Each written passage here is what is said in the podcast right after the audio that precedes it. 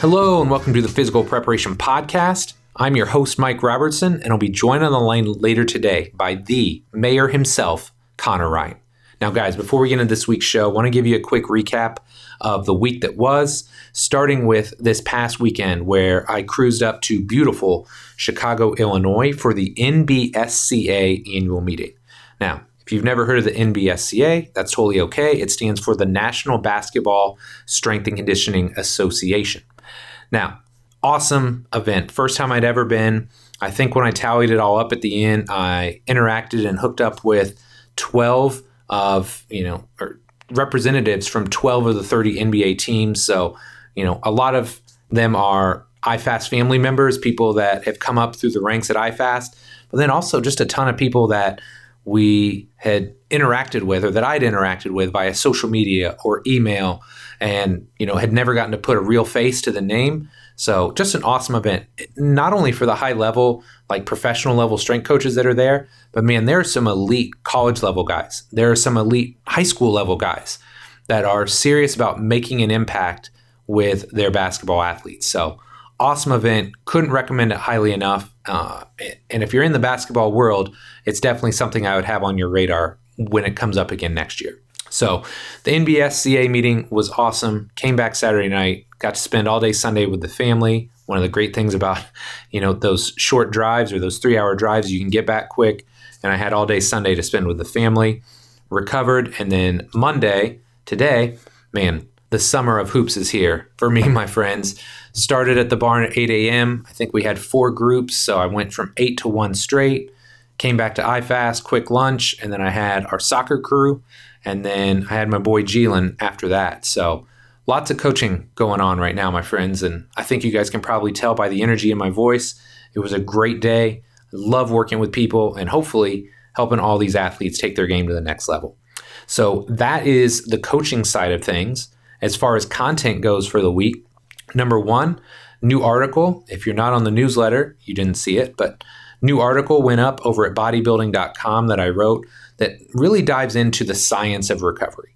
And I think too often when we get started out, we're just focused on the muscular side of recovery. It's like, oh, when the DOMs have cleared, you can go train again. And yeah, that may be part of it, but I think there's a lot more to unpack with that.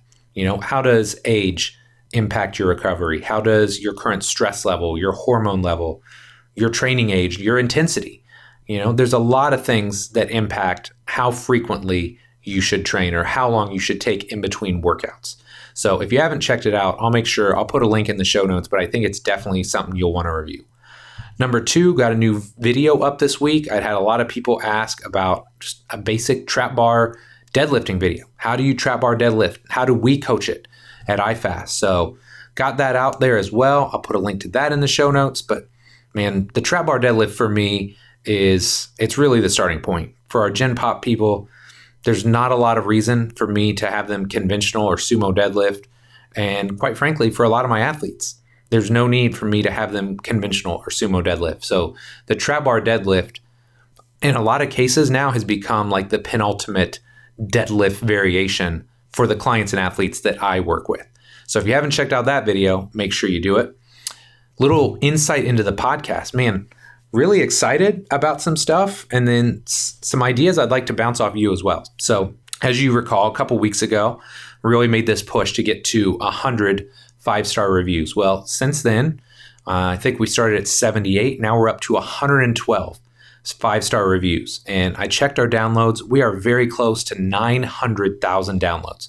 I think we're at like 885,000. So, number one, man, thank you guys so much. Like, I can't tell you enough how much I appreciate you tuning in, you listening means the world to me. So thank you so much.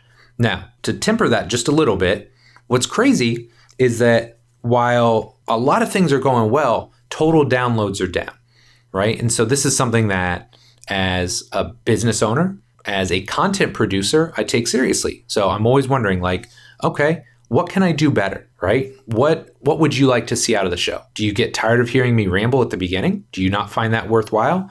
Do you want me to find different guests? Are there specific guests you would like to hear from? Uh, do you want a different format? Some people had talked about, you know, kind of getting rid of the current format and just bringing on people that I've had on before and just doing like a really fluid and organic Q&A.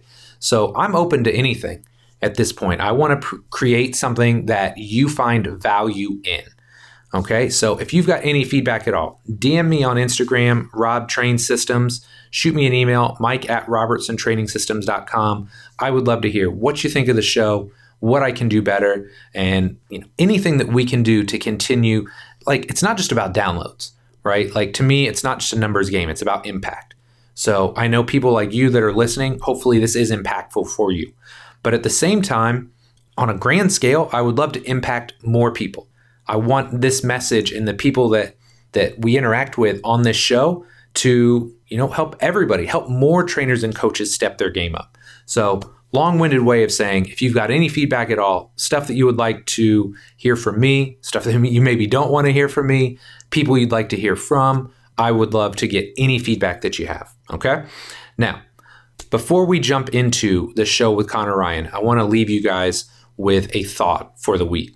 And I think it's really critical as trainers and as coaches to monitor your own batteries, right? To monitor your own energy level. So the the idea that I had for today is trying to match your input with your output, okay? So think about this for a minute. How to match your input with your output. So I'm going to give you a practical example. I already ran you through my day today. I believe I was up at 6:15 jumped in the shower, quick breakfast. I was in the car by 7:05. Drove to the gym, set up, training by 8. Literally trained from 8 until 12:45, 12:50. Jumped in the car, drove back to iFast, had lunch at 1:30. Soccer crew got there at 1:55. Trained from 2 to 4:15. Came home. Okay? So there was a lot of output, right? I, I, don't ever tell you this to like brag or to seem arrogant. That's not the point. It's to give you some insight. Like the hustle was real today, okay? So when your output is at a really high level, you have to find ways to input good stuff, right? You have to find ways to recharge your own batteries. Okay, so my, the question that I want to ask you is what ways are you replenishing your energy stores as a trainer or coach? Because I'll be honest, early on, I was really bad about this. I was give, give, give, give, give, and I never did things for myself. And, and, not to sound selfish, you are not selfish, but you have to be a little bit, right? It's not like selfish in a negative way. You have to be selfish in a way that actually allows you to recharge your batteries so you can be at your best when you're training or coaching. Okay? So for me on a day to day basis, I have to find ways on maybe on a daily and on a weekly level to recharge those batteries to keep my juice going. Right. So, one of the best ways, something I can do every day, I can meditate. Meditation, five to 10 minutes every day, is a staple in my routine. And I heard a great quote from Craig Ballantyne uh, in his Early to Rise radio. He's got a really good podcast. And, uh, you know, Craig was just talking about, you know, slowing down to speed up and I just love that. He was talking about how, you know, maybe this one day his anxiety was high, go, go, go, and everything was frantic. And he's like, no, like I need to meditate first, get some clarity, get some perspective. And then when I speed up, it's going to be productive. And I just thought that was such a brilliant way to say it. So slow down to speed up. That's what meditation can help you do. So you slow down so you can be more productive later on. Another one for me that's been a game changer the last three to four months has been contrast showers. I never thought, you know, I, and the literature is like kind of sketch on this, right? But at the end of the day, something that I've tracked for a while now is my sleep. And I'd really struggled with deep sleep for quite some time. So, contrast showers are something that I started adding into my routine. Literally 30 seconds hot, 30 seconds cold at the end of the day. I'm stinky and nasty anyway, so I need a shower before I go to bed. And literally, that three minutes of just decompression my deep sleep has gone from an average of 45 to 50 minutes a night to an hour and 10 to upwards of an hour and a half a night. So the contrast showers at the end of the night has been a fantastic way for me to just decompress and recharge my own batteries. And obviously, if your sleep's better, you're going to perform better when you're at work or at home or in the gym. Okay, contrast shower is another one. Stretching, another thing that I do personally that I feel like makes a huge difference. Resets are great. In fact, I would say in a perfect case scenario, you would reset first, optimize your position, and then go do some static stretching of those key areas. For me, hip flexors, lats, calves, just some of the really problematic areas that we all struggle with. You know, you do your resets, you do some stretches before you go to bed. Again, if you sleep better, you will perform better. No questions asked. And then something that, you know, I didn't get around to today, I had it written down, but I just love getting out in nature. Like something I really notice if I'm in the gym all day or if I'm working in a coffee shop or in my house, like I, I almost start to feel boxed in a little bit. And all I have to do is walk outside, just get a little bit of time outside. So if I have time to go for a walk with Kendall or take the kids and Jess for a walk around the block, man, I just feel so much better. Getting out in nature just kind of rejuvenates your body. You get the air, leave your phone at home, right? You don't need the phone with you when you go on a walk. Man, you just feel so much better, right? You feel so much more centered. And then you go back to work or you go back to spending time with your family and you're there. You're there. So, question for you, something I want you to reflect on. How can you better match your inputs to your outputs? As a trainer or coach, you have to output, right? You have to give energy. What are ways that you can recharge your own batteries to get some energy back? All right. And to facilitate that, here are some things to consider. What things give you joy? What do you enjoy doing? Maybe it's reading, meditating, uh, going for a walk, taking a hot bath. Like, I don't know what works for you, but start with the things that give you joy, that replenish your energy, and the things that help keep you on your A game. I'm going to give you a real piece of advice here. It's okay to be selfish. And in fact, if you are not selfish, people will gobble up and eat away every ounce of time that you have. It's part of the gig. We're we're energy givers. We love to give energy to people. We love to help people. We are selfless as trainers, as coaches. That's great. But find ways to preserve your own energy, to recharge your own batteries so that when you go to the gym, when you go to train people, when you go to spend time with your family, that you've got the energy necessary to be at your best. All right, my friends, that does it for me. We're going to take a quick break and we're going to talk to the mayor, the man himself, Connor Ryan. This episode of the Physical Preparation Podcast is brought to you by Momentous. For many years, I simply disregarded the age old advice of getting liquid protein in either during or after workouts. Part of this was due to the fact that most had so much crap in them, I didn't want to put them in my body, and others might have been high quality, but tasted absolutely disgusting. However, if you're looking for a protein that's not only high quality, but also tastes amazing, you need to check out Momentous. I've been using Momentous for several months now, and I can tell you it's hands down the best tasting protein I've ever had. But it's not just me. I have numerous elite level athletes who are very picky with their protein powders, and every one of them raves about how great Momentous protein shakes taste. And while the taste is amazing, the best part about Momentous is that they're incredibly transparent with what goes into their product. You never have to worry about a tainted or dirty supplement as all of their products are NSF and Informed Sports certified. If you'd like to try Momentous out for yourself, head over to livemomentous.com forward slash Robertson and use the code Robertson20 to save 20% off your first order. Or if you want to try before you buy, get a free three pack sample sent to your house by using the Robertson sample code at checkout. Regardless of which option you choose, I guarantee once you try Momentous protein shakes, you'll never go back to anything else. Dr. Connor Ryan is currently working with the Arizona Coyotes as the physical therapist and also sees patients in his own office in North Scottsdale, Arizona. He finished his undergrad in exercise physiology and then doctorate in physical therapy at the University of Massachusetts Lowell. Prior to working with the Coyotes, he worked at Foothill Sports Medicine Physical Therapy in Gilbert, Arizona as a staff orthopedic physical therapist, and worked as a personal trainer and physical therapist, working under Charlie Weingroff in New York City at Drive 495. Connor currently has two children, ages 1 and 4, with his wife Harmony, and he enjoys being a dad, training in the gym, mentoring the youth, sports, music, cooking, and spending time with family and friends. In this show, Connor and I talk about how essentially dying on a baseball field at age 14 got him started working out, his philosophy and thoughts on blending physical therapy with physical preparation, and why he's made such an effort to simplify his model and approach in recent years. Connor and I really touch all the bases in this one, and I really hope you enjoy it. But enough for me, let's do this.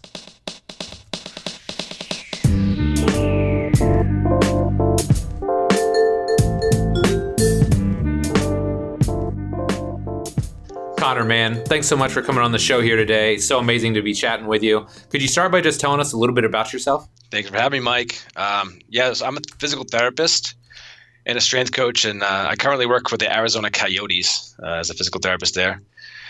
Uh, back to the beginnings. I grew up in Auburn, Mass, uh, next to Worcester, Mass, on my on my Central Mass homies, and uh, you know, great, strange bun- bunch of folks there. But you know, I feel like I grew up in a place where I don't know, it was a really good community. It was I've, I've had a lot of friends that were really quality, and uh, a lot of families that kind of made me part of their family, and it's a great great place to grow up and you know have uh, sports be what it was. And you know we, we grew up playing sports and different like travel leagues. And you know you just meet so many different people and uh, lots of odd odd ducks but it was yes. it was great. So um, yeah I grew up playing hockey baseball a little bit of golf and uh, definitely shows when I play basketball. You'll you'll see that I didn't Can't take you to the barn with me. I can't take no, you to the basketball I, barn. I would. I wouldn't. I, will I'll stay on the sidelines. But it was. Uh, no, it was great. So, um, you know, the the Northeast is a cool place for you know, for strength and conditioning. Of course, we had yes. a lot of different people up there, so it was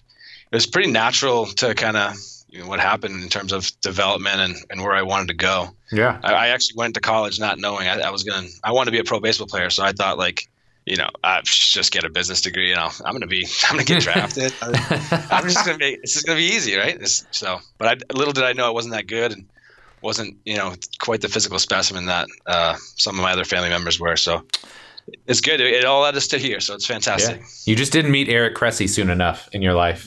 That's, I always think about that, and it's like, yeah, still don't think I was quite the athlete, but it was, it was fun. Very cool, man. And what what led you to the world of physical preparation? How did you know? I, I think I want to do this for a living.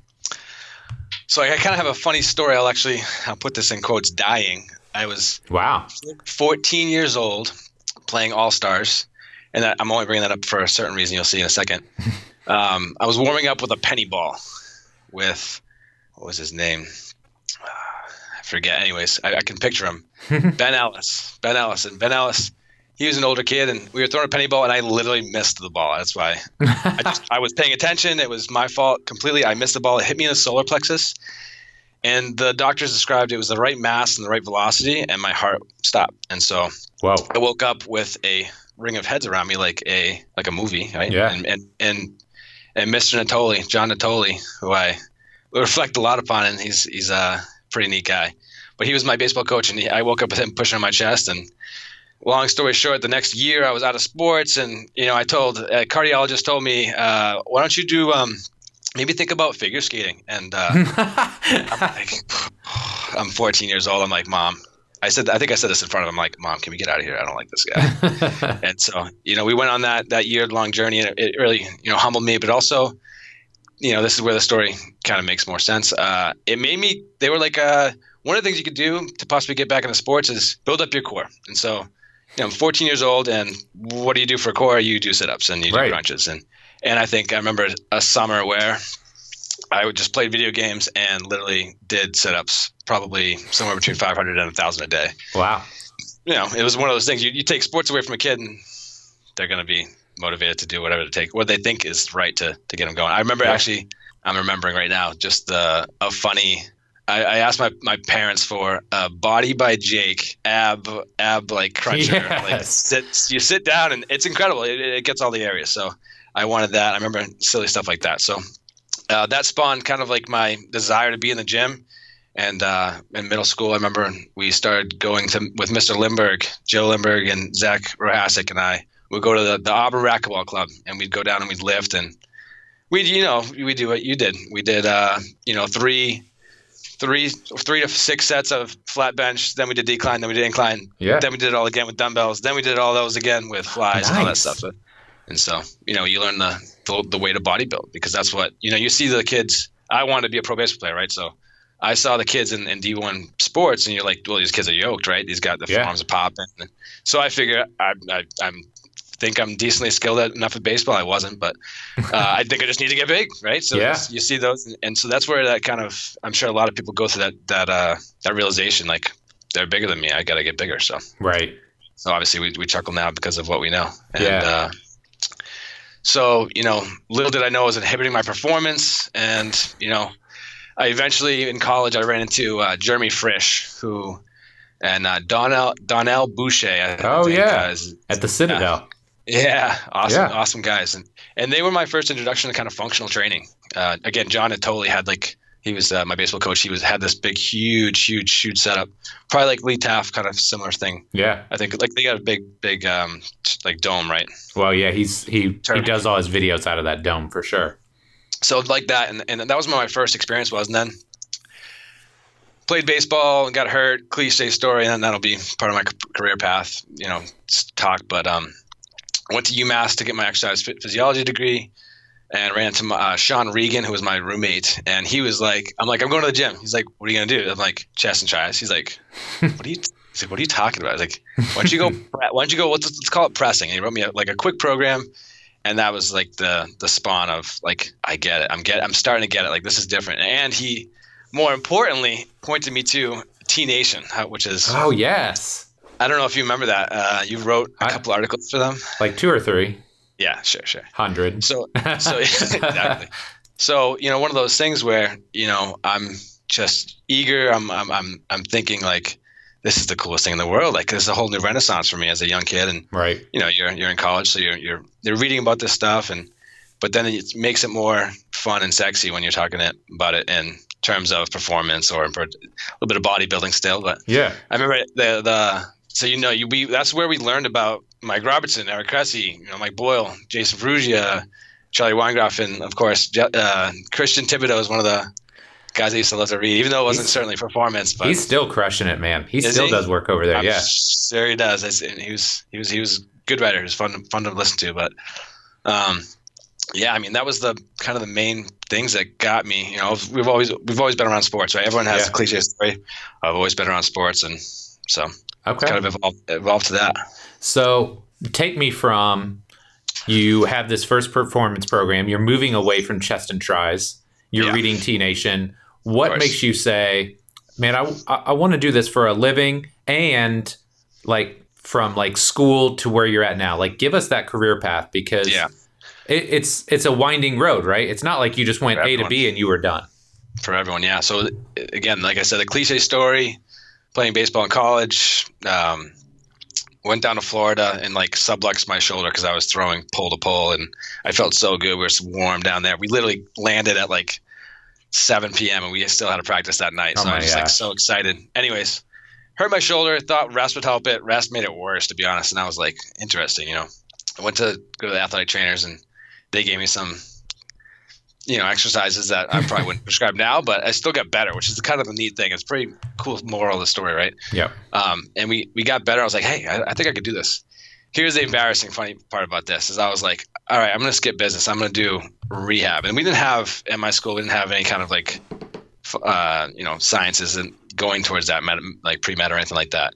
So I did social rehab because it had the word rehab in it, and I'm Mhm. like, I don't. I, I, I'm now realizing this was a big mistake, and obviously switched my courses, but it was it was just funny. Um, so I, I hurt my shoulder. Cliche story. I'm going to be a PT, and from then on, I decided I was going to do that. I had, you know, I, I I did not do great in school when I was playing baseball. I felt like it was a double major, and I was not prepared. I wasn't focused enough at school, and but luckily enough, that focused me, and I picked up my GPA enough to get into PT school, and uh, uh, transferred over to UMass Lowell. Uh, that because that they told me not to go there, but I'm, I'm glad I did because it did take me a little longer to get my, my undergrad. It took me five and a half years, but no big deal. It was exactly what I needed because I had that exercise physiology degree and literally everything spawned from my my internships with with Eric Cressey and Mike Boyle. Like everything, I, I can't thank them enough for everything. Like just and I wouldn't have done that if I did a biology degree then went into Sure. so so fortunate that I didn't listen to the, the head of the department, who is who's an awesome lady. Uh, she's retired now, uh, Susan O'Sullivan. She was fantastic and a big part of that program. But anyways, uh, you know, went there. I worked at I worked in the UMass Lowell with uh, Devin McConnell. He worked in the strength room there. Um, worked with Jeremy Frisch and, and Jeff Oliver. Did Yeah. a little internship there.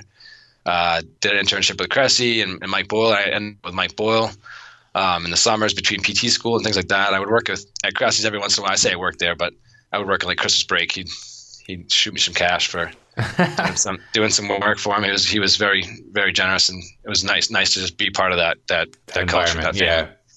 Um, that's where I learned about you guys too. It's uh, you know Mike Robertson and, and, and Bill. Like I knew you guys' names, but again, it's just so funny. I let you you you're reading Eric Cressey's blog, and it's like he's in Hudson, Mass. I'm like that's like 20 minutes for me. This is amazing. So Yeah.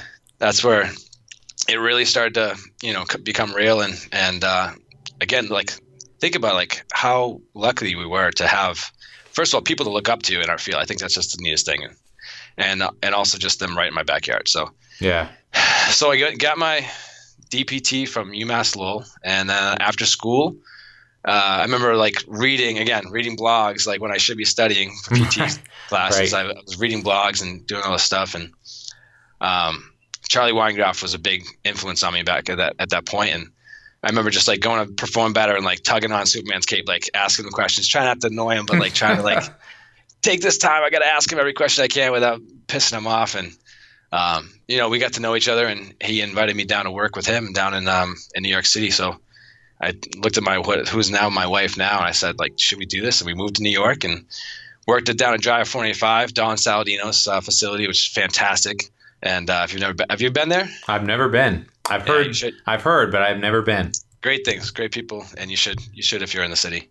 Um, and uh, yeah, I did that for three years. It was a great opportunity, and it was kind of a really important part of my development. You know, learning with Charlie and, and kind of going through a lot of different things in application with with him, and trying to figure out like how do we use an Omegawave? Like, what is all this stuff? And I look at it now, and I'm like you know, I realized how into deep I was with those even those thoughts. But uh, anyways, it drove a lot of um, a lot of a lot of questions, and you're trying to figure that stuff out. And uh, you know, again, this was something where I was able to work with people for an hour, which is also really nice. Yep. A, a big part of that, you know, out of school, um, and have like personal training, you know, still be a part of my life. And still physical therapy. So I didn't see a ton of physical therapy compared to a normal undergrad, uh, normal uh, recent grad. Um, but it was still just very, very helpful. I'm glad I did it that way. But I do find that I, I wouldn't necessarily give young stu like kids coming out of school, I wouldn't necessarily say do this. right. I think that, you know, get as many reps as you can in an Yes. orthopedic clinic, no matter what. If it's a half an hour, ideally, you know, get to a half an hour situation, hour eval would be, you know, ideal. Um, but see patients, touch people, get your hands on people, evaluate. Because I feel like, you know, I was like a personal trainer slash body mechanic in, in New York. I wasn't really, uh, I wasn't seeing like acute injuries a ton. I wasn't Right. seeing like, I wasn't seeing uh, post op at all. Who's going to pay cash for exactly. for post op. So I went down. I was seeking out just my, we had my, our daughter Shayla, and I was like, we need to get out of the city. Um, so I I was talking to Alan Groover a little bit, and I was like, maybe this is where we should do this. Maybe we should find like a a more you know 40 hour 50 hour work week instead of 60 to 80 Right. and uh, i'm so happy i did that as well because you know alan taught me so much and that clinic experience taught me so much. I was there for one year and i was like i'm out of here. I can't do this. So uh, I, well, I needed more strength and conditioning. I wanted that get Yeah. that that feel of of drive 495 back. Um, and so i kind of actually thanks to you got with playmakers basketball Yeah. and started work with them and they kind of inspired me and um, to to go out on my own and do my own thing. And so I got a place in a gym that they were working at working out of. I got in my own office there and started doing my thing. And then two weeks later I was fortunate enough to uh, join the Arizona Coyotes. So that's kind of the history but it all starts with that cliche story of I got hurt. It's kind of it's Yeah. embarrassing. That's the truth. I love it though, man. So let's start at the beginning as far as your overarching philosophy, because everybody that comes on this show, I, I think we need context, right? We need context. Like, who are you? Where are you coming from? So, how would you describe your overarching philosophy, your big rocks, when it comes to training and therapy? Yeah, I was thinking about that, and like, so it's funny how I'm, I'm interested to see how it's going to evolve in the next five, ten years. But certainly, said principles are a really big deal for me. Kind of looking at, we've always thought about that. And again, Sean Regan, Yep. that first guy, he was one of the guys taught me that, and even like what Pato, doing speed speed work and uh, utilizing German volume training, different things like that. Like it started to open up my eyes, and but it, it, all comes back to said principle. I think it's a really big thing to think about, and it kind of alludes to, you know, we look at behavior. How do we behave? What's what are we doing? Like why am I stiff in this way, or why? It's like because you want to be stiff, and I get why certain people might say that. It was a little bit weird to me in the beginning. But I'm like, I guess he's like, I I, I want to behave that way, and that's why you feel the way you do. Yep. Um, you know, var- the variability, uh, rigidity, or specificity continuums are really important for me. Obviously, you guys, you and Bill and Eric Oetter and and Zac Cupples kind of brought that to me, and I did, I totally did not get it. You guys kept talking about it. I'm like, what are you talking about? This is I forget. This is probably yeah. I guess this is when I was in New York, and that was a really big renaissance for me to think about it in that context, and uh, that's a huge part of my lens that I look through. Um, certainly, PNF is a big part. You know, certainly all of the different things that we look at, all the things that we've kind of developed through and, and evolved with uh, SFMA and PRI and DNS and every other three-letter word. It's all comes kind of back to PNF, right? And yep. neuro and, and sensory motor system. I remember Mike uh, Ron Karate gave this awesome presentation at um, Midwest Summit. Yep. And um, talked about the, the sensory motor system. And after hearing things from DNS and Charlie, and it was just again just excited me and pumped me up, and it's still to this day a big part of how we think about things when we uh, want to deliver manual therapy or um, give an activity that you know it always comes down to how much can we give the patient or the or the or the, or the person the player uh, context as to how this is going to be important or why this is going to be something where yeah, I need you to feel this like yeah more, more you feel or or you know I'm going to let you know. Do you feel how much do you feel more after I give you manual therapy? Mm-hmm. A ton more. Um, so you know, I think that drives my communication with the players or, or my or my uh, personal clients, and just I want I want to help that I want to help them drive my care. Right, per, uh, yes. uh, patient centered care is something that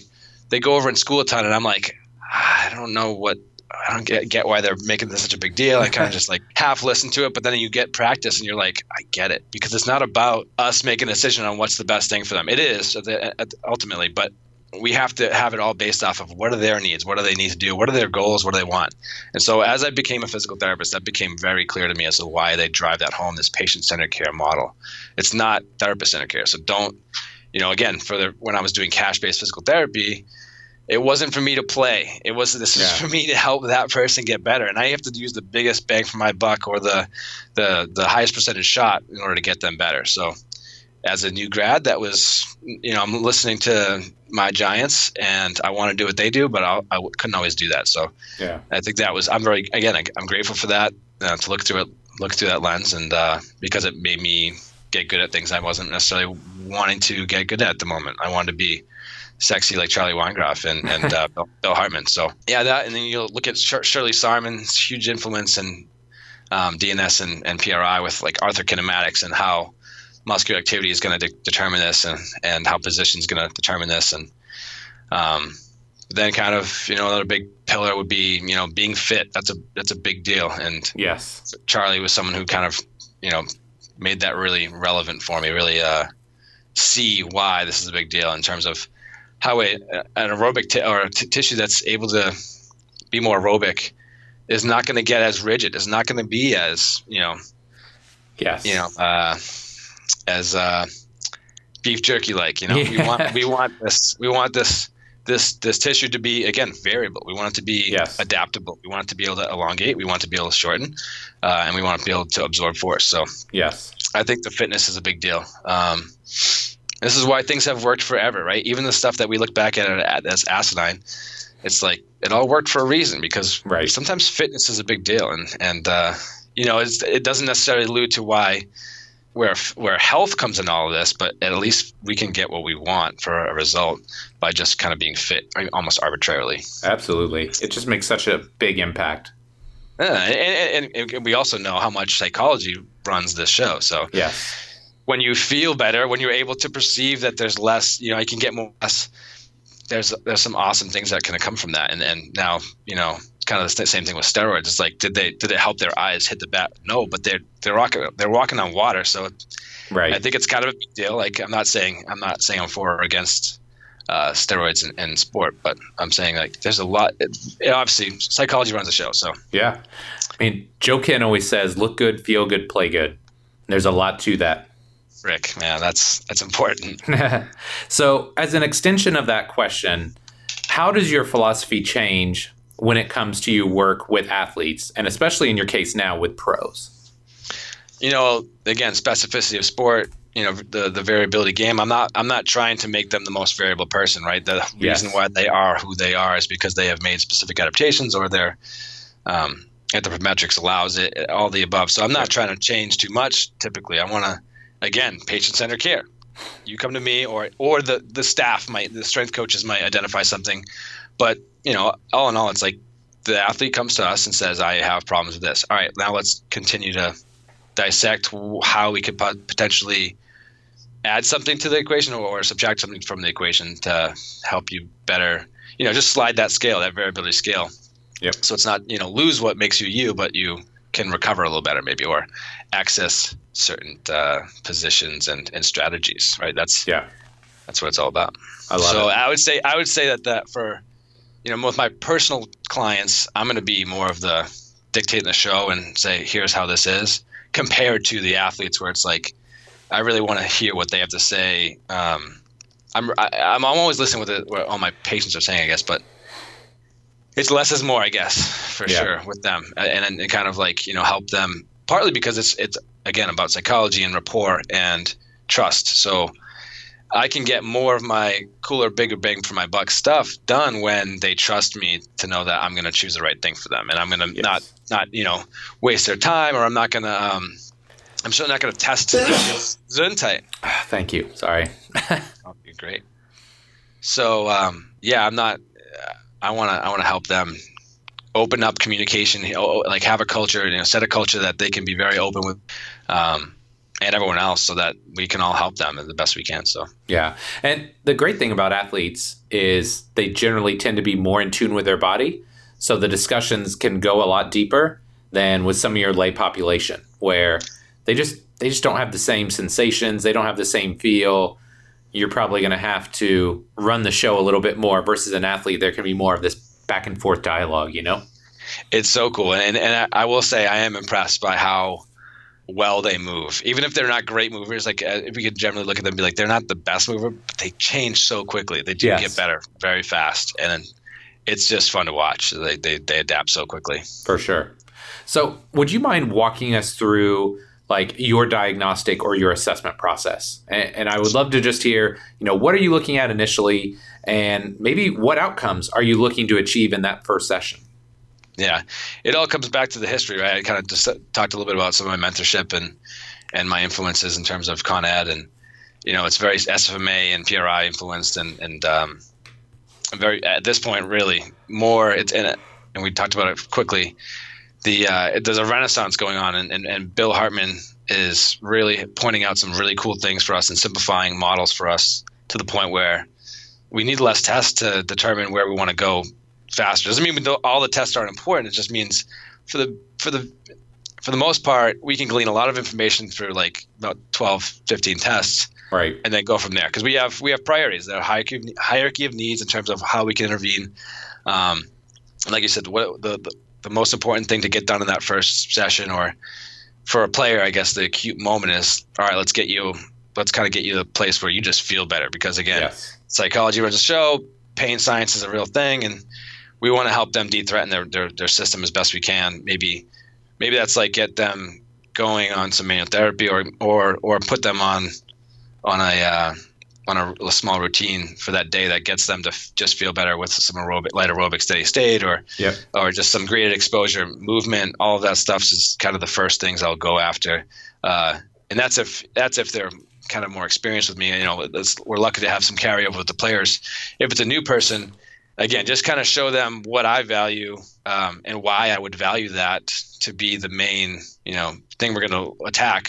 For instance, like getting the axial skeleton to kind of do what we want it to do and increase variability, right? Yep. So, um, yeah, like I said, so SFMA, PRI certainly influenced, but again, Bill Hartman is changing the changing the game right now, and and I'm really excited about what what he's making me rethink and and, and the ways we're going about because it's not that different than what we were doing but it, it does definitely feel like it's way more simple, and I feel like I'm getting better results, which is Yep. pretty cool.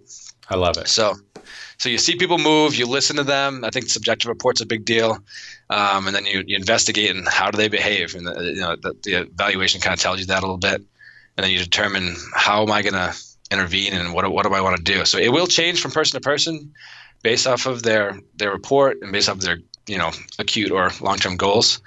Um, and then how where do you so how do I, I determine how do I want to how do I want to intervene? Are they, are they tired that day? Maybe I need, maybe I really just need to stick to manual therapy because they're just like they're not ready to absorb what I'm about to say. Right. So let's just put an elbow on an adductor, and you're going to start to feel better. Almost, almost everything. Just, just get them to. And I don't know anymore. Like I would like to think I knew what I, I, I thought. We were looking at the nervous. Excuse me. Excuse me. Looking at the nervous system, and we're going to help in, increase vagal tone, and this is going to put them in a healing state. I, I don't know what's happening anymore. I just know that they feel better, and uh, doesn't mean I'm not going to continue to look at those things. It's just I feel like some of those things that I that we were looking at, and and I was l- listening to my my giants talk about. I feel like I wanted to get too much, and this is kind of a, a bit of a pump up for the young kids. Like, don't get bogged down in like all this really cool stuff. Keep it in your keep in the back of your brain, and but just see, just keep working. Like Yeah. honestly, get your hands dirty, and you'll see where almost where you want it to to, to, guide you, and, and and that'll drive more. Um, but no one, not too many people have you know the money it takes to do some of this monitoring and. Uh, so I, I got too excited about stuff that it wasn't really going to help me at the moment, and I Right. think that I, I guess I'm I'm interested, and I'm, it's always going to be in the back of my mind on how can we be more objective, as to say, you know, we know the things that matter. Now, can we really boil down to the things that matter within this um, ecosystem, and how how well can we manipulate things? Because sometimes, like within pro sports, you can't manipulate certain things. Like they're not going to sleep the way you'd love them to sleep because they're getting home after a game from Boston. Like they just got off. They're going to get home at 4 a.m. So Wow. it is what it is. So, um, you know, it's not not perfect, but it also alludes to like how crazy skilled and how impressive these these cats are. Like they're just they work, man, and they they they can they have a work capacity in hockey that's pretty impressive. Like it's funny we talked about the other day. It's like. I, I wonder if coaches truly think that guys are truly out of shape. Like they're they're they're in shape and they're going to be in shape, even if they didn't do everything. I, and I'm not promoting that you don't, um, but they just they they're there for a reason. These these cats are genetically predisposed to be able to handle certain workloads and Yeah. to be able to absorb that in a, in a certain way. So does that answer? Are we did we get to my? A- Absolutely. I, I think we got think so. enough of it. I, I don't need you to break down exact the exact test that you do, but Sure. I think it's helpful because a lot of people do want to focus on just purely, oh, I do a horizontal abduction test and I Yep. do an over test. Like that's fine, but I think like you said up front, it it's more holistic than it was even 3 to 5 years ago, right? Where it's Mhm. like, okay, let's lay on the table, let's do these tests. Now we're kind of coming full circle like all that stuff's important. We want to have baseline measures, but you got to you're interacting with a human. Right? Right? And their feelings, their emotions, like what you said it before. What are they what are sensations are they dealing with right now? Like all of that gives you clues not only to help you with the objective side, but now you've built rapport and you build a relationship and chances are you're probably going to get a better outcome by doing that stuff. and how and what when they when they give you little keys and clues now you say you just fire it and throw it through a context that's relatable to them and Yes. what they they just told you. It's like all right well you want this? Well this is this is this is why i'm doing this because i know that you want that and this is where we're going to get there. And then and then when you predict it and they actually get what you want then you start to get by then you start to get buy-in and they're like all right i trust this cat Absolutely. Absolutely. So, one of your big demographics right now is obviously professional hockey players. mm-hmm. Walk me through cuz I'm not I mean, I came from Indiana. I never it's like the Sure. one sport I never really played. What are the main findings that you tend to see with them? And, you know, are there maybe consistent issues that you can just say if I take a general hockey player, I'm going to find X? Yeah, no, for sure. I'd say we do deal with a lot of groins. I would say that's the Yes. number one thing. Groins, low backs, hips, certainly some knee soreness, and um, and you get upper body, and of course you get plenty of contact stuff. Like these guys go through 82 games of basically a car crash. Like it's unbelievable. These guys are again. I, I consider like the football players modern day gladiators, but hockey's not that far off because they're on skates. They're going way faster.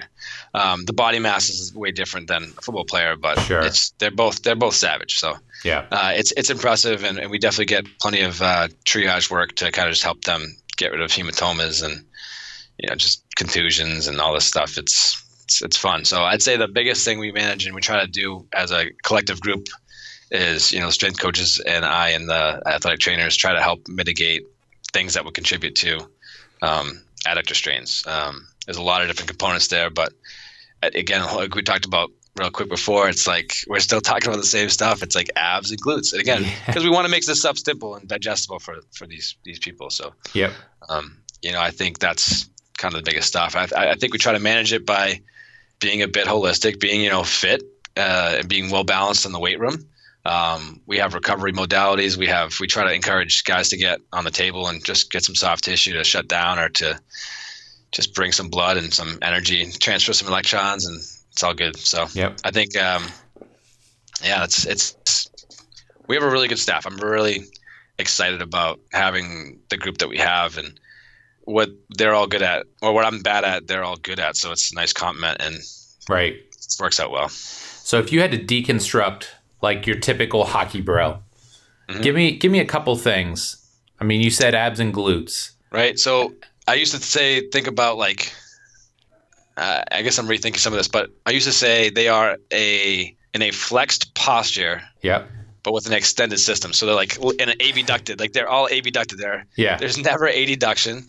Yep. There's not too much internal rotation being, uh, being uh, occurring. So again, we lose this variability pretty easily. Yep. Um, and there's a lot of tight low backs and hips and all that stuff. So sometimes it just feels like you know get them on the battlefield and like just you know do the manual therapies that will help them get to just enough because they hate being patients. They are good kids. Like they're Yeah. like hockey. I will say is is a very we're fortunate to work in hockey because it's they're just good guys. Yeah. But at the same time, they hate to be on the table. They're just like I want to go play. I, Right. I, I I found that remarkable when they got when I got here. You know, I'm learning the culture and and they get off the ice and they're stick handling. I'm like, dude, you guys love this sport. Like it's it's neat to see the passion that they have, and Yeah. um, it's almost automatic for them. They just can't not see a stick and go in a ball and go pick it up and start stick handling. But so yeah, I know. I think that um, it's uh, where was I going with that? One of those. What we just what, what was the, what was the full question now? Yeah. No, no, no. Just coming back to okay, they're a flexed body with an Yeah, that's extended right, that's system. That's right. That's and right. and like look like that's one thing i think sometimes when people hear the word extension they just think sagittal plane well Mhm. extension can be a triplanar issue you know it sounds like and, and with your guys i mean again i don't know a ton about hockey but you're skating around in this flexed hip position a lot of abduction a lot of external rotation to finish the push and Mhm. well there's your adductor strain if you can't manage and control that right Yeah, they're all walking like ducks for the most part, and you know, kind of spilled forward. So yes help them manage that in the gym, and you know, I think the strength coaches do a good job of that, and I try to sprinkle my my two cents in there as well, and do our best. And, and I think again, we have a really young team, so I'm excited about that. I think you know the plan is to have these guys around for a while, and so that's going to give more rapport with between our staff and the players, and so. It's hopefully going to accumulate. That's the way I see it. It's going Yeah. to accumulate in a good way, and we're Yeah. going to get some some momentum um, being together. I think we all the staff also wants to be here. I don't think anyone wants to leave, so that, that's that's great that's that's that's uh, good for our future. I think in terms For of sure. what we do and how what we can control. Sure. So I got a question, side question Sure, for you, because you sure. mentioned Okay. manual therapy a couple times now. Yeah, And like, let's be real, like 12 to 15 years ago, like manual therapy was like the thing. so right, excited. I was so excited about it. ART, massage, whatever Yes. you want to call it, pin and stretch. Yeah, Like soft tissue was where it was at, and the foam roller was Ah, like yeah. the king, Yeah. right? Now, I feel like, at least in some circles, it's very poo pooed, but I love the fact that you mentioned it a couple times. So, give me your thoughts on where you're at with manual therapy right now.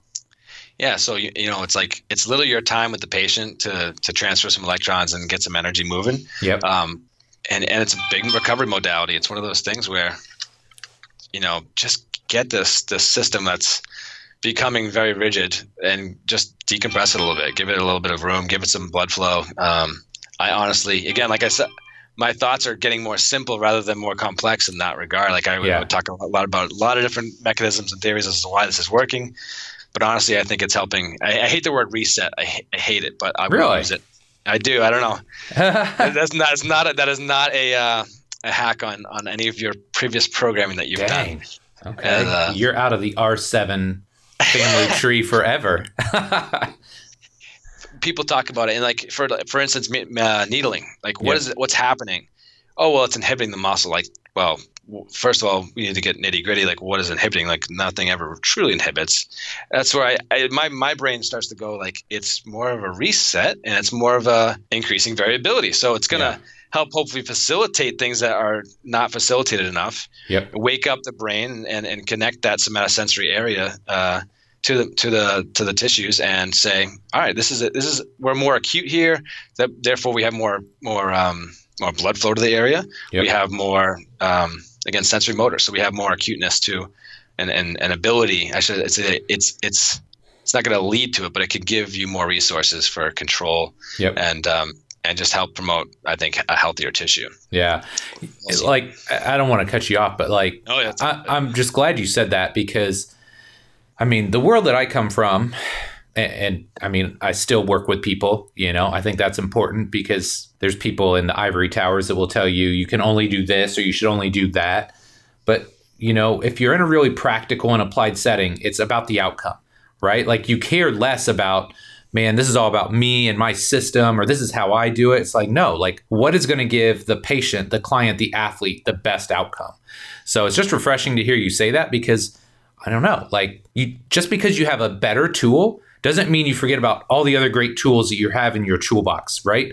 Like a master craftsman just knows when to use the right tool at the right time. that's how I. That's that's and that's always comes back to that patient centered care. It's like it's pretty uh, arrogant of us to think that we know exactly what they need. Like Right. It, because the funny thing is, think about what we did 10 days ago, a year ago, five years ago. Exactly. It's changed. So, Yeah. you know, don't be too high and mighty to think that we know and let the patient tell us what what we know basically or let them determine a lot of this. Absolutely. I think that the manual therapy also is like a lot of one of the pillars I kind of stand on is you know people get better when they like your ther- when you like your therapist. Yeah. So it's almost like a it's almost a uh, a, a uh, uh, what's the word um,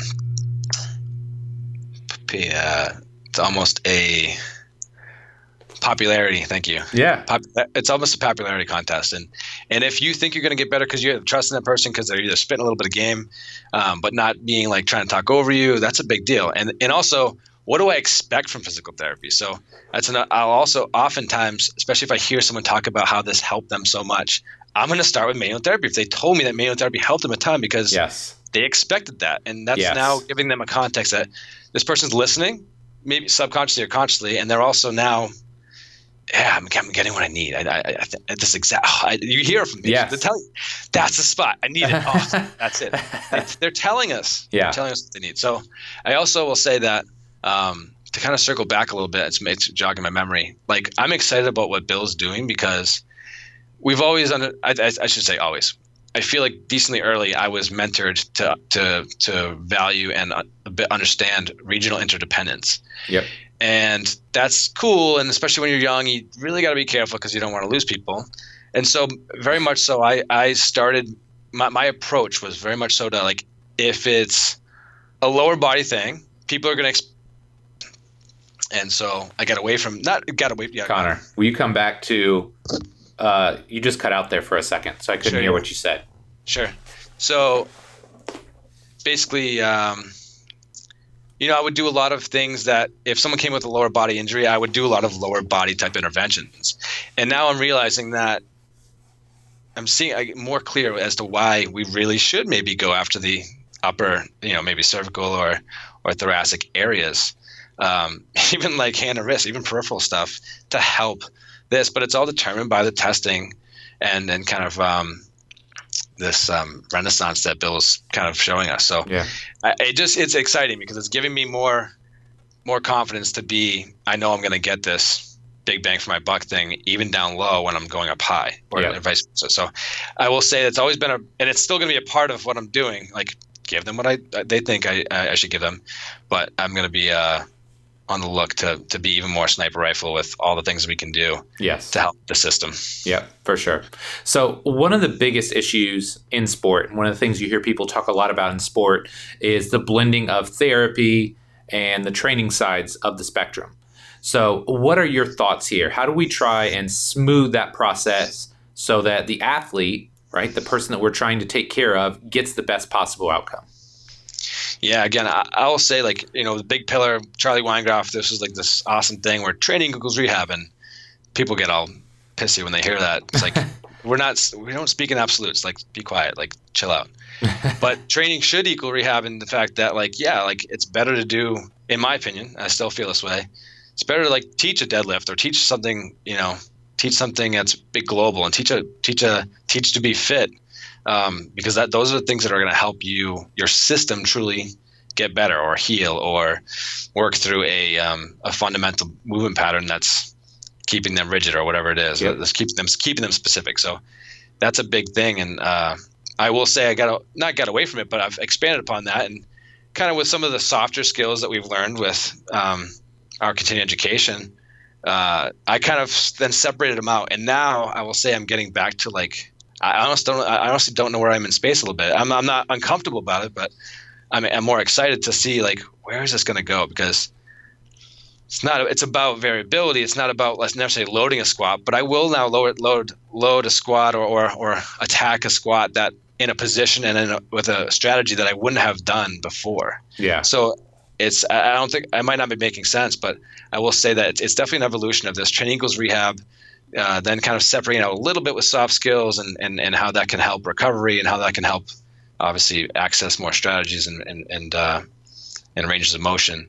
Um, but then, but but I, I, guess coming to the other side of this, um, I stepped into a hockey culture. I came into their culture, and I'm still, even after two years, kind of still feeling it out to the point where I need to see how my other people around me, other, the staff, handles this stuff. So to make it seamless, it's almost like it's not about like the concept of strength conditioning and rehab kind of blending. It's like how does this culture in this environment need to be adjusted to make that happen? Yeah. And so it's just I think that comes down to clear communication.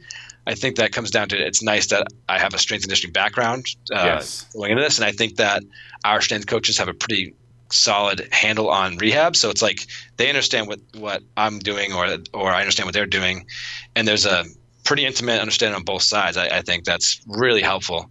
Um, so I think it's hopefully going to evolve more and more and more. But and certainly in this in this realm it will. But I think for the rest of our field, it's going to evolve. Um, and hopefully in a, in a, more of a simple manner. I think that the, the smoothness you're talking about comes with um, you know communication amongst the professionals because our egos kill us so much, as we know. Yeah. Our, our egos are the thing that put up walls and, and, and make it hard for us to communicate or make us hard to learn make, make it hard for us to learn and, and, and gain other perspectives. Mike, you're calling me. Know. Um, so yeah, no, I, I think the gaining other other people's perspectives, and, and that's that's really where we're gonna progress. It's not like some of the nitty gritty will be like, yeah, we'll be able to program a little bit better to fit both needs, but you know, at the end of the day, it's it's a lot about psychology. It's a lot about what does the what does a player or person perceive that they need, and what the, what and are the activities that they're performing in the, in the routine that they're going through, protocol, is it helpful? And I think that it's always again patient centered care. How do we do it within their constraints and what they need. Yep. And one thing I would like to tack on here is you mentioned it, and I think this is where our, our field is going as it becomes more successful. Is at least when I was coming up, it was I, I remember we had a very good football player. At, now, keep in mind, this is Ball State in the 2000s, so not a big deal. He individually was very good. The rest of our team, unfortunately, was very bad. But I remember this kid tore his ACL, and I remember him working with the AT and just crushing leg extensions. And at some point, you know, he was okay to go back and start working with strength and conditioning. And it was like passing the torch, right? But there's like no communication at all. Versus now, where you're seeing our industry go, like initially it almost like pissed me off because we had so many kids that were coming to us as strength and conditioning interns and they're like, I want to be a PT. I was like, dude, I'm trying to make like good coaches here. Like I'm not trying to make another PT, but But now I've kind of almost come full circle on it because now I realize if I give them the coaching expertise and if they understand my lens, when they go to become a PT, they're going to be like a total ninja assassin. Huge. Versus, you know, the kid that's never been around that or never been exposed to that. If they only have the clinical mindset, they're going to struggle, right? They don't have this grander perspective of where this person is going. It's not just, hey, let's get you out of pain. It's, hey, man, how do we get you back and feeling awesome? And be, how do we make you more resilient and robust? So, I mean, I think that's where our, our field is going. Uh, is you know the PTs having a better understanding of what it's like to coach, the progression, how you evolve a human beyond just whatever you do on the table, and it's the strength coaches or physical preparation coaches or trainers or whatever we're calling ourselves these days, having a real understanding of okay, why does this person have this issue? What is what is the therapist trying to achieve? How can I take that onto the gym floor and continue to to get that same adaptation or focus on that same movement pattern so that ultimately this person will stay healthy and stay my client or my athlete for as long as possible. It's the same thing as right like how does the the accounting and, and the finance and the production and then the marketing how does everyone does everyone know what each other does because Exactly. if you don't it's it's so inefficient right it Yeah. creates this inefficiency and this this issue where where are we we're just going to be dragging literally dragging people through the mud trying trying to move trying to win a race and you won't get there so the more people know enough and we're we always talk about this we're too too specialized right Yes. we see docs and, uh, and other professionals, including ourselves, too specialized, and we don't know what other people do. So then we just keep putting, making our hammers, our we see nails and, and everything's our hammer. Yes. So uh, I, I do think it's we don't need to be so specialized, but we also don't need to be thinking we can do everything, right? I love uh, what is it um, Buddy across the street? he's he's like your ass can't ride two horses and I, I love Yeah. that it's so true it's like you know i'm not as good a strength coach as i used to be i feel like but i'm better strength coach because i look through things in a different way yep. so i'm better and worse it's, it's a specific adaptation i've, I've, I've hopefully ad- i'm trying to adapt to my specific role and i'm trying to adapt to um, how i could be helpful in the moment right now it's Yeah. like so again that was not that's also alludes to why it really shouldn't i shouldn't be going to learn about you know, Omegawave. It's not going to be the first thing because what are we going to do with that information? Like, it's very cool, Right. but until we have a sports scientist who can really d- take in a lot, a lot of data and do something with it, I, I need to get better at the, the nitty gritty. So Absolutely. that's what Absolutely, man. All right, my guy, big question time. If you could alter the space time continuum and give young Connor Ryan one piece of advice about training and or life, what would it be? simplify it, man. I feel like we got so I, I again, like I said before, I got so engulfed in what what Gray Cook said, like every word he said, and what- all this stuff, and I got overwhelmed, and I feel like it, it inhibited me from learning. It, it got me. Um, it, it gave me a, plenty of questions, and it made me excited. I, I was almost like a, uh, an information, you know, hoarder. I wanted to. I just wanted to hear it all, and I felt like eventually it'll all make sense if I just keep if I listen to a recording or if I listen to, to podcasts and more and more and more and more and more. And I just feel like, you know, get your hands dirty. That's a big deal. Know about what other people do, but not to the point where you can do it. It's, it's enough to be dangerous, literally, and, and say, I know that there's something else, and I, I know I, I, I can't necessarily help you with this problem you're ha- having, but I can acute very, very quickly, hopefully, say this is the right person. And so that's Yep. where that's where networking is a big deal. That's where so I will I will say that I don't have to tell old Connor about networking. I, I felt like I was pretty eager to meet new people, and that's because I just like people. I think I'm I'm very fortunate in that regard. Like my mom is extremely extroverted, and uh, she kind of passed that along. And I'll also say my brother was like I was like I don't know how it came up. I was like maybe I'm not good at talking to girls or whatever. He's like just just flirt, just flirt with everyone. Like flirt with guys, flirt with your teachers, flirt with and uh, appropriately of course, but yeah, you know flirt and just and just make friends. And, and it was something that really helped me come out of my shell when I was I was I was definitely very shy when I was younger. And now I just enjoy people. I want to learn about what drives people. I want to learn about what makes them them, and I want to see what makes them smile because that's you know it, it makes me it makes me happy to see people enjoy their life right it's, it's what we do, it's why we do what we do right For sure. For sure. All right, my guy. Last but not least, we got our lightning round. And this first one seems appropriate because I want to know who gave you the nickname of the mayor and is there a story behind it? Ah, man i would say i'm pretty sure doug Keegan gave me that name. Um, and he would say in a very Boston accent, which is very charming. Um, Doug's just a charming guy, isn't he? He's very, very funny. And I think it certainly was continued by Greg Spatz and Trevor Rappa. Um, I, you know, I hate, I hated that the mayor because I, I like, I don't want to, I don't want to come off as a politician. I don't want to come off as like, it's, it's, for, uh, you know, sorry for putting everyone, every, every uh, politician in the same bucket, but they're not necessarily the surface is not what is underneath. Yes. And I hope I reflect my surface reflects what I, but so I just ate it. You know, I have to eat it and and take it as a compliment that uh, I like people. That's what I'll Yeah. take it. But but that's kind of where I'm assuming it comes from. I, I, it's got to be. And obviously, the fact that you can recite like your third grade teacher and who you lifted weights with in seventh grade or whatever examples you gave, like like that's what a politician Yeah. does. Like, and not in a negative way. It's like a skill set that they have. They know everybody. They remember faces. They remember names. I mean, that's one thing they used to say about Bill Clinton was like he would meet you once and he would never forget you. Like you could meet him like 10 years later and he would still remember your name. So anyway, maybe you're just on the fast track to like presidential election 2040, ah, man. I don't know. Well, I mean, I'm, that's really sweet that you'd say that. I'm I'm not that young anymore. I felt like I feel like I feel like a young kid, but I'm now 33. I'm like, man, this is Whoa, this guy. is I'm, I'm getting like, whoa, I'm pretty, I'm decently experienced now. it's, it's scary. oh man, I love it. Okay, number two. What book or books are you reading right now?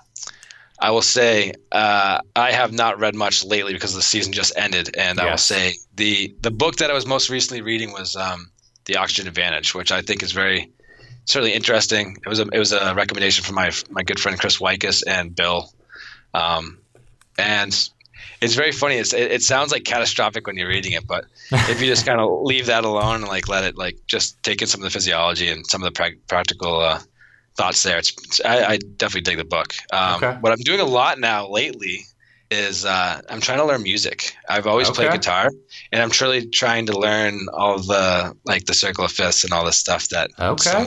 maybe one or two listeners might understand. Yeah. Um, but yeah, no. So I'm trying to learn music like as a whole. Like I, you know, never really took the time to do it. So I think it'll open up. So it's something exciting that's different from what I'm my profession and that we definitely get all too engulfed in sometimes. Yeah. So it's nice to get away from and to get away from. It's a meditation, right? To to, to learn something new. It's good for certainly good for the brain to learn something different. And yes. um, so that's fun. Yeah, that's what I'm, I'd say. Got that brain thing about it. variability going, man.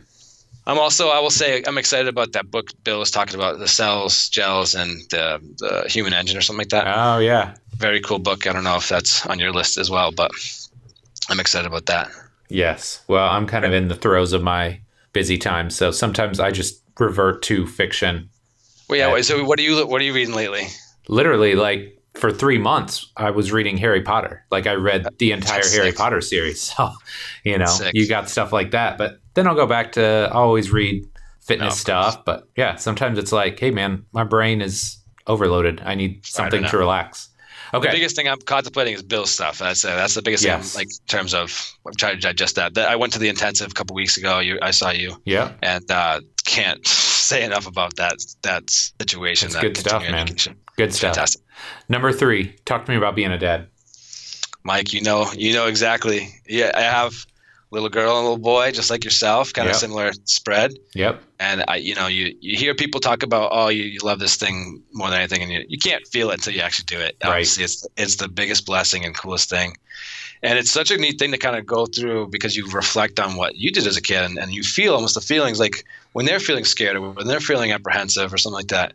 You just almost, I, I can feel maybe maybe my Yeah. memory is a little bit, maybe I have maybe I've repressed some things, but right. it's coming coming back to me. It was, it's just a great experience, and and uh, it also makes you obviously want to be a better person. I think we all want to be good people, but it makes you want to be that much better and that much better of an example, and Yep. and truly makes you contemplate your every almost every action, which is somewhat exhausting, but also just again, it's a very it's you're very present.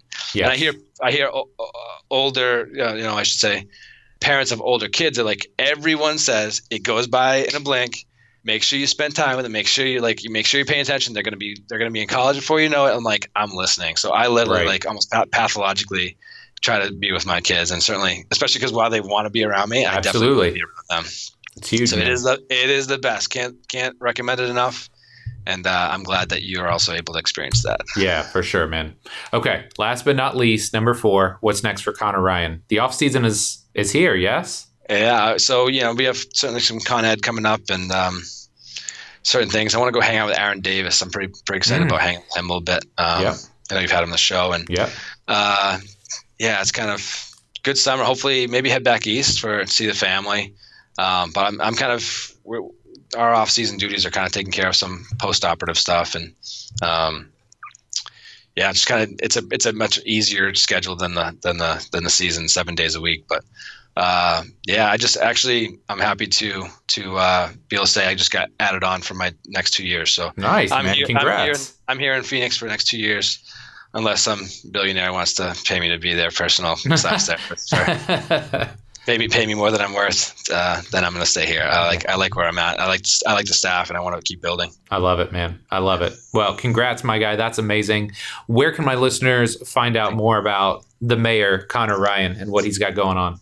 I know I'm embarrassed. I, I, I have still yet to make a website, just partly because I'm like, I, I, I have I have just the right amount of clients on the side, and I I have my side business, and um, you know, with managing family and work and Yeah. my side, it's kind of where I'm at. So, but I will say I want to. I'm going to create a uh, a website mostly for like. I can't tell you everything I want to tell you in this moment. I need to get going on this intervention. So Yeah.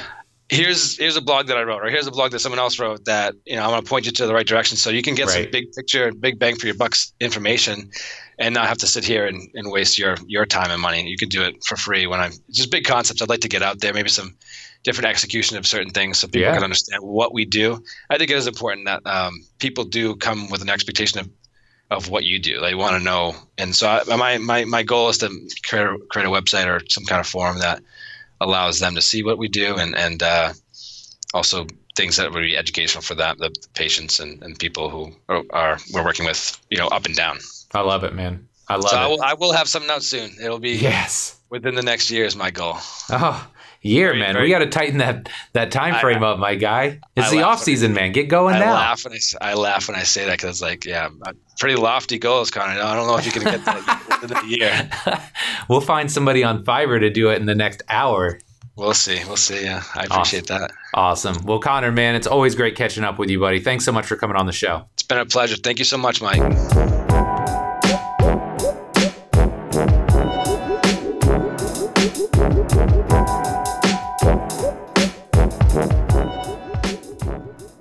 Right, guys, that does it for this week's show with Connor. Sincerely hope you enjoyed it. I can say this with very little reservation. Connor is one of my favorite human beings in the world. Just such an awesome guy. Love his perspective on life, and uh, hopefully, some of you guys enjoyed listening to as well. Now, with that being said, a small favor to ask of you this week. As I asked up front, if you could give me any feedback on the show, what are you liking right now? What do you dislike? You know, people you'd like to hear from. Any feedback that you have that would make the show a little bit better, I would love to hear it. Drop me a line. You can DM me on Instagram, Rob Train Systems, or you can shoot me an email, Mike at robertsontrainingsystems.com. Let me know what you think. And, you know, on the other hand, if you're just loving it, if you enjoy the content, if it's making you a better trainer, coach, athlete, by all means, share it with your friends, your family. Let people know about the show so we can continue to spread the good word and make our industry a little bit better. So, my friends, as always, thank you so much for your support. Love and appreciate you. And we'll be back soon with our next episode. Take care.